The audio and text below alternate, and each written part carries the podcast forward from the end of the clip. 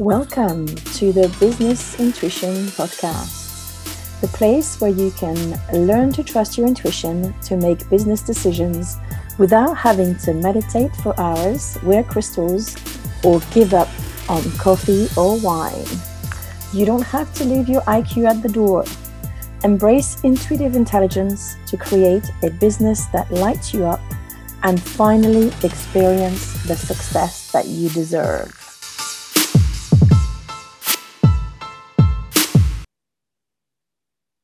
Hello, everyone. Welcome to another episode of the Intuitive Revolution in Business. And today I have the pleasure of having Fiona McDonagh. Did I pronounce your name right?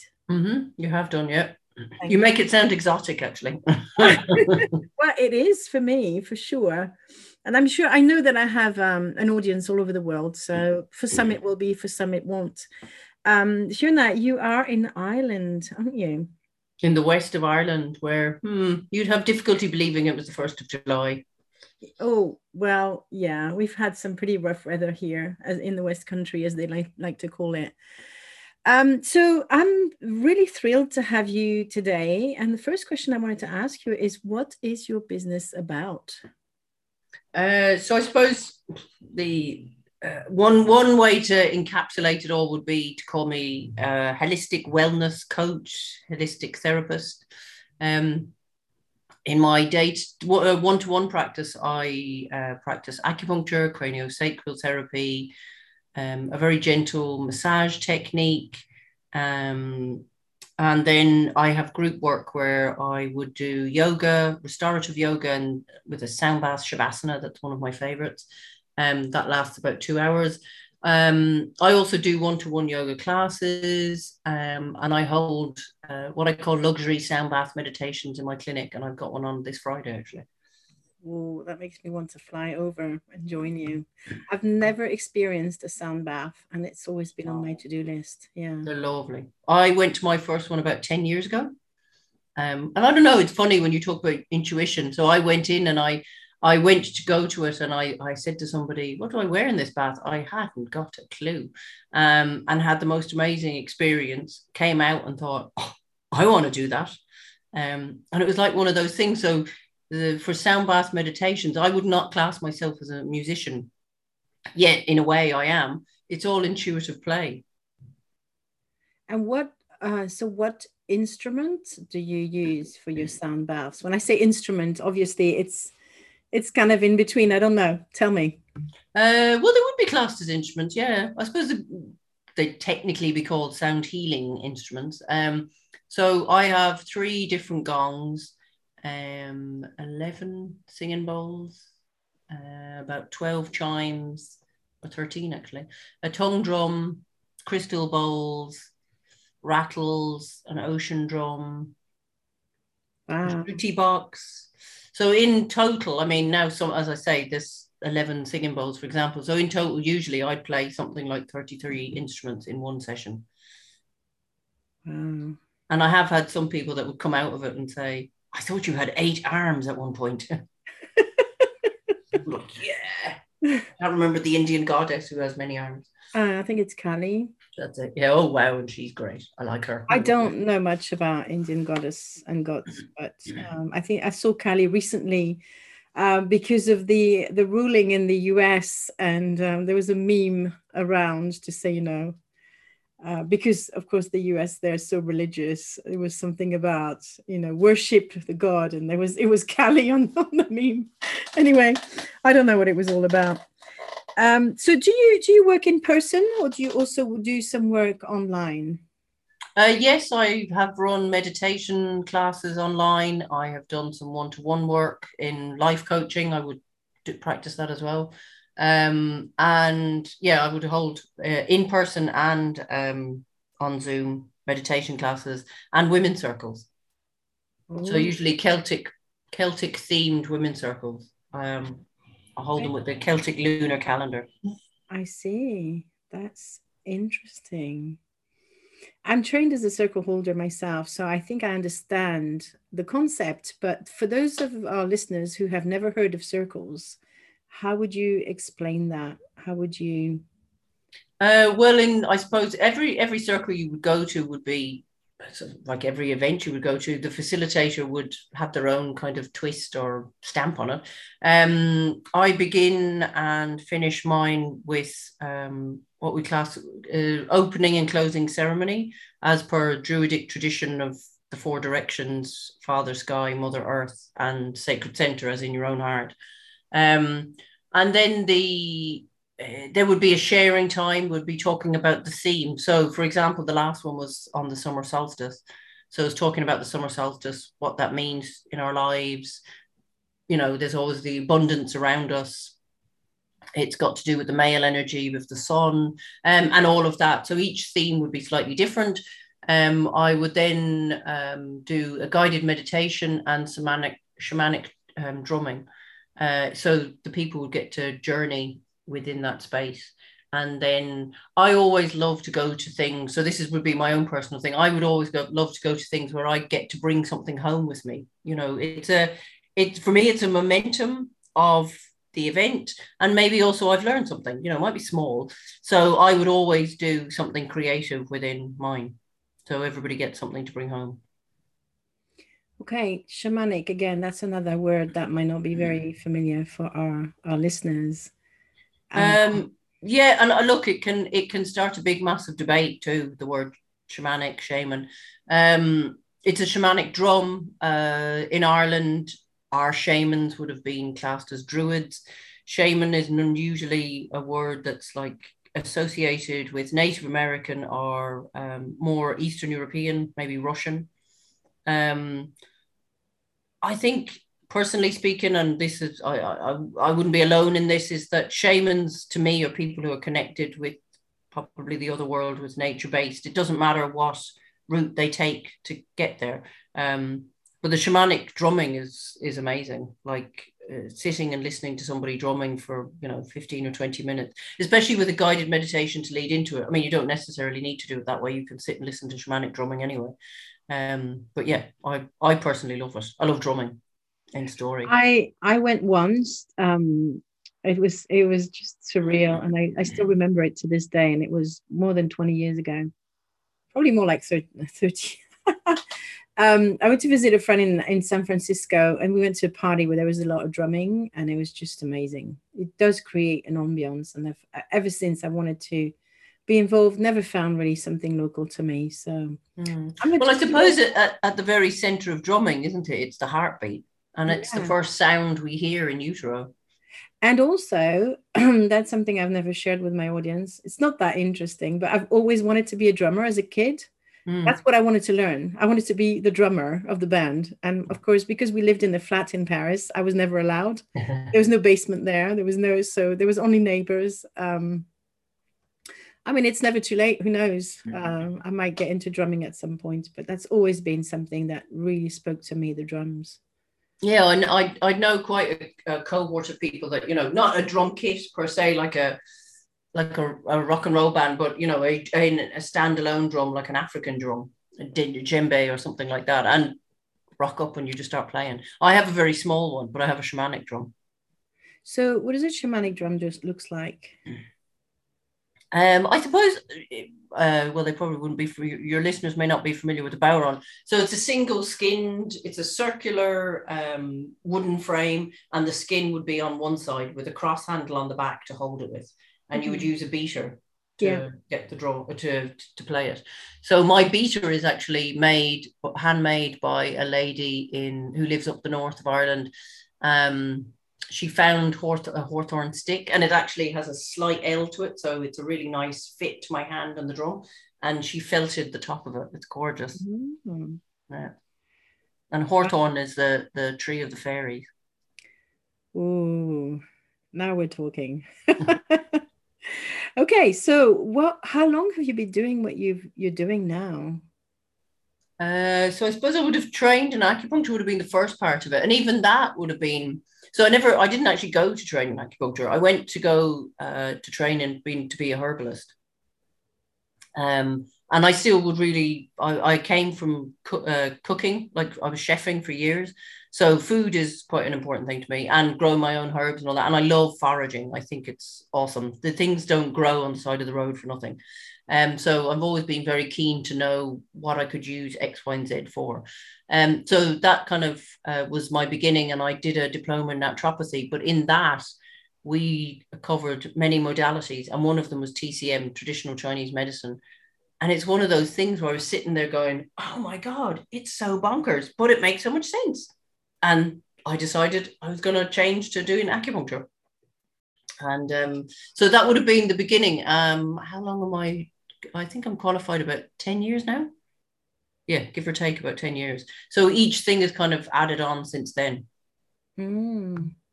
I like that you started with chefing. I really like that. Well, yeah. I like to eat. That's actually I love food personally. I mean, yeah, you you know, some people go for a ham sandwich, and I'm going, oh, but I could put this on it. Oh, I could have that with it. Oh, I could have this. You know, and it's a ham sandwich with like, wow, yeah. before I know it's taken me 15 minutes to make it. Yeah, I do that with my salads. oh, lovely. No, I really like that. So what what yeah, so you what led you to to to those studies? You touched upon it a little bit, but um was there like a defining moment where when you went from being a chef and maybe you met someone or you came across a book? What what uh, well, I did meet somebody, and I subsequently became a mom. And um, I just figured, you know, it's it's a tough world chefing and and being a mom. Um, it's possible, uh, but to me, the most exciting kind of cooking would be cooking you'd be doing at night, and that doesn't really lend very well with small kids. Um, so I thought, hmm, I'll give this opportunity to retrain. And like I say, I've always been interested in herbs and I just thought it was fascinating to be able to do something with that. Um, while I have never actually trained uh, as a herbalist, I still make loads of things. Um, uh, and I had an uncle who passed away around the same time as I was beginning to retrain, and um, he was very kind to leave me some money in his will, and I used that to pay for my training, and it was wonderful. Oh, that's wonderful. Yeah, I always think I think of him oftentimes, and you know, I look up to the ceiling and go, "Thank you." Mm. So, do you consider yourself intuitive, Fiona? Yes, I would do. Yeah. yeah. I, I believe very much, and you know those age old sayings like "I knew in my heart I should have done" or "I shouldn't have done." Um, God, my gut told me, you know, and I, I do think if we can tune into those places rather than using our, well, what we class as our big brain, the one on top of our head, um, that we'd probably have, I don't know, perhaps less issues in the world, thinking that we should do something rather than feeling it. Yeah, that makes sense. That makes a lot of sense. And and how do you think you receive your intuition? What's the main way that you get it? Um, for me, a sense in my body, usually. Mm. Um, that's usually in relation, probably to things I shouldn't do, or a, a negative sensation towards something would be I have a, a like almost a visceral recoil, you know, that kind of oh, no, I shouldn't do that, or I shouldn't walk down that street.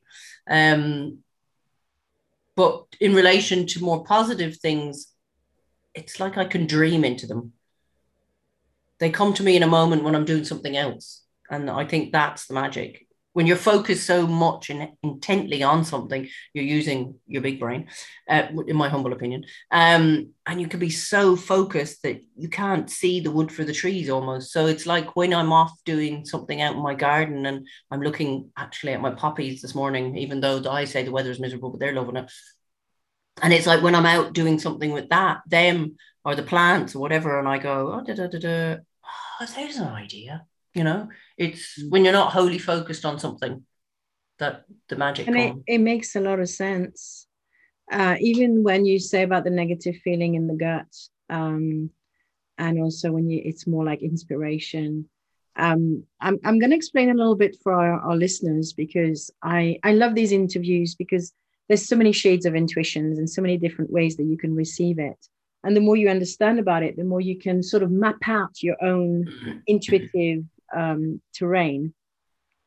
And what happens when you as you say when you're doing something else pottering is that you get into a state of trance and mm-hmm. people misunderstand the state of trance. They think that you lose consciousness completely but we actually are in trance a lot of our day when we do things on what i call autopilot so when you drive, for example, unless you're a very le- new learner, you have acquired a set of, um, you know, automatic automatic responses to the car, to your environment, which means that your mind is free to wander to a certain extent.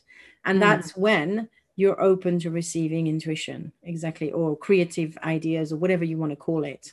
Mm. Um, and and I think I'd like I'd really like our listeners to recognize that this is a wonderful way, much better than trying to think about, you know, how how can I ask a question for my intuition?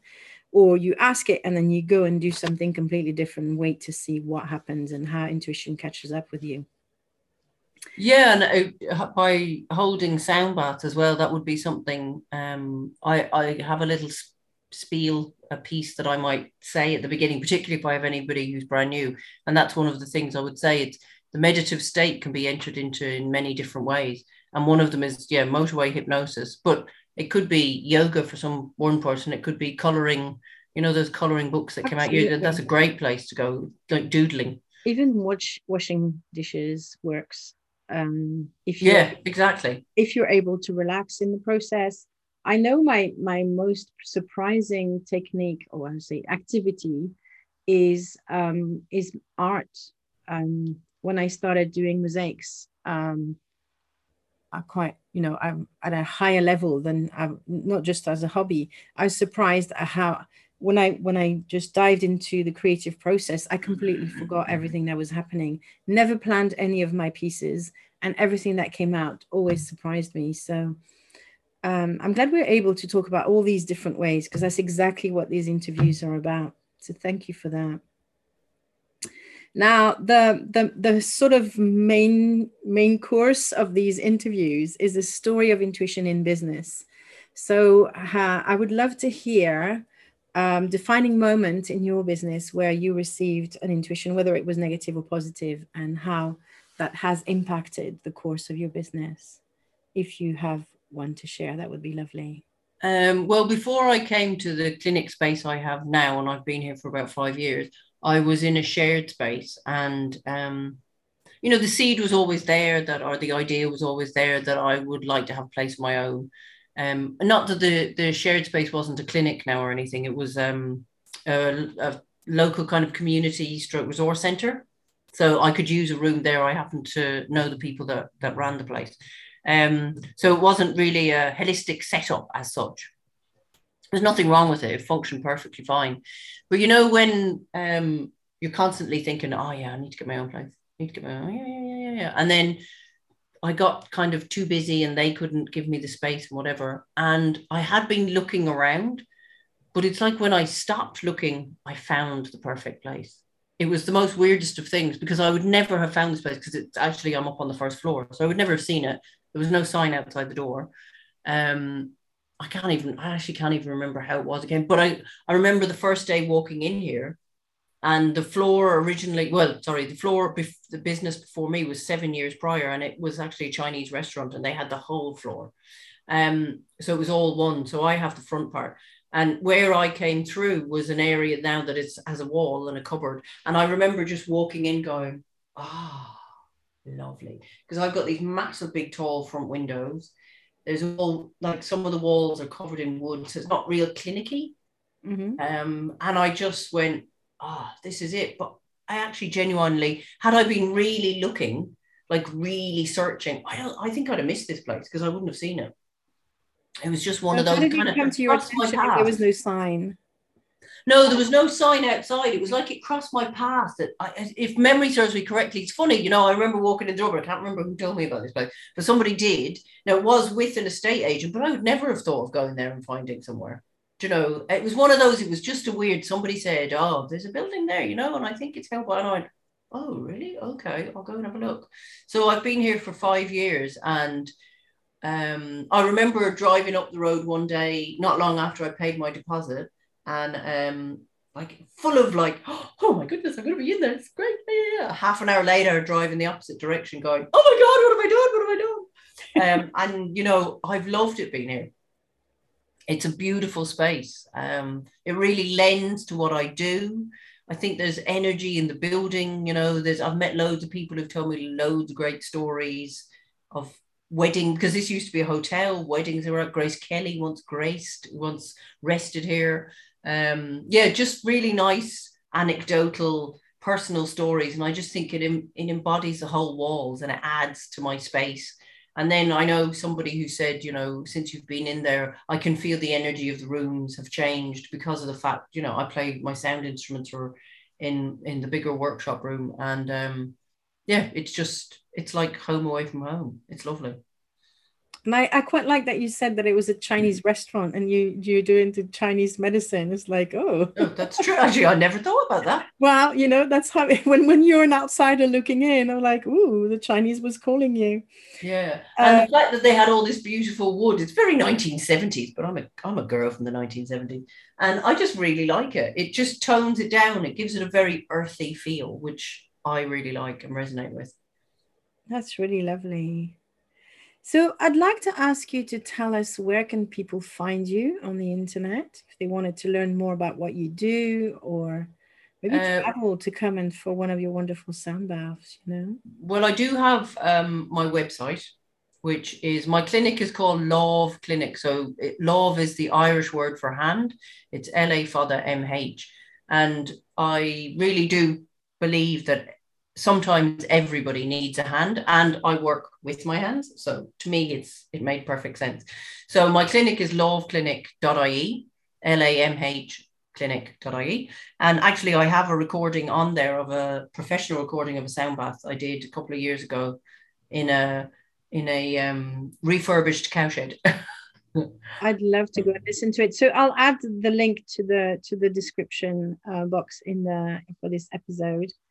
Um, and so we you you explained at the start of this um, this interview that you you can do also individual sessions, including individual yoga session. Now that I find that um, intriguing and interesting.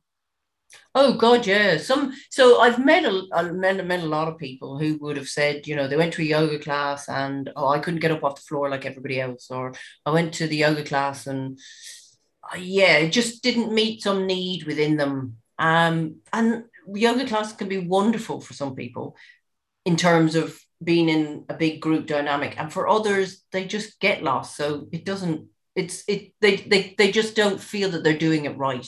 And it can be very hard for a yoga teacher to monitor everybody in a, in a large group.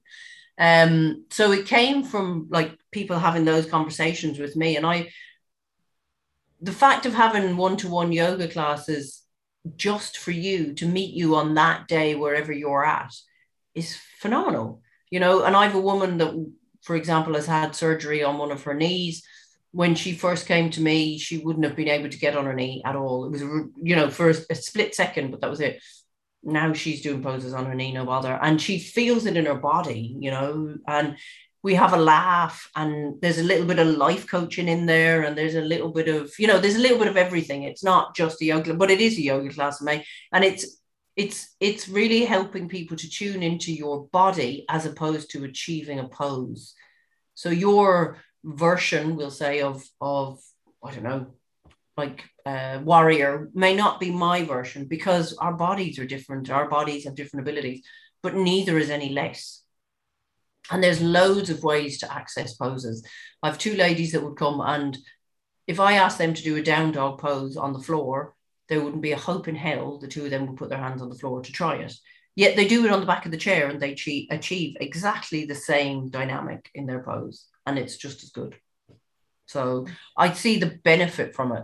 And even if if somebody does only a one-to-one session, say six classes and it helps them get over that little hump of going oh i don't know enough or i'm not sure if it's for me. And you know if you get an awareness of what it should feel like in your body you just apply that to any class after that.